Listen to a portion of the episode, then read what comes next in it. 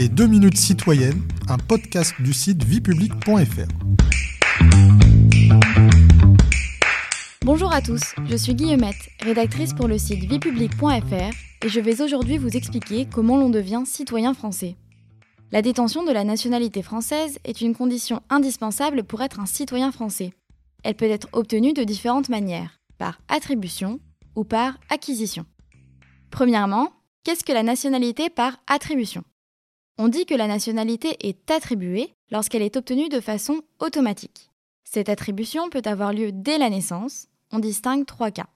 Le premier concerne tout enfant né en France ou à l'étranger, dont au moins un des parents est français. C'est le droit du sang.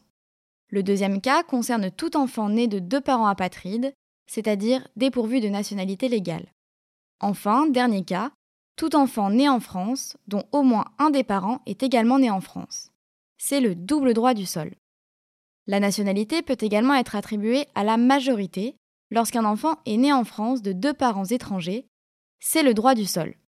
Pour cela, il doit résider en France à la date de ses dix-huit ans et avoir sa résidence habituelle en France pendant une période continue ou discontinue d'au moins cinq ans depuis l'âge de onze ans.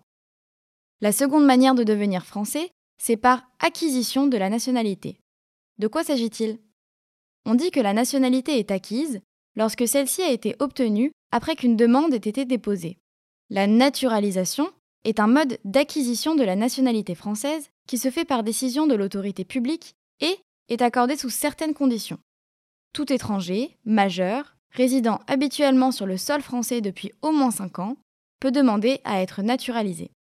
Depuis la loi du vingt-quatre juillet deux mille six relative à l'immigration et à l'intégration, un étranger uni à un conjoint français depuis quatre ans peut réclamer la nationalité française par mariage.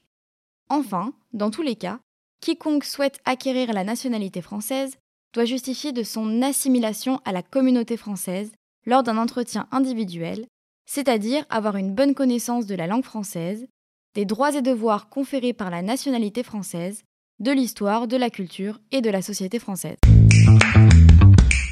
Vous pouvez réécouter ce podcast et toutes nos séries sur vos plateformes préférées et notre chaîne YouTube. N'hésitez pas à vous y abonner. Et pour en savoir plus, rendez-vous sur notre site internet vie publique point f r et nos réseaux sociaux. On se retrouve très bientôt. Au revoir à tous.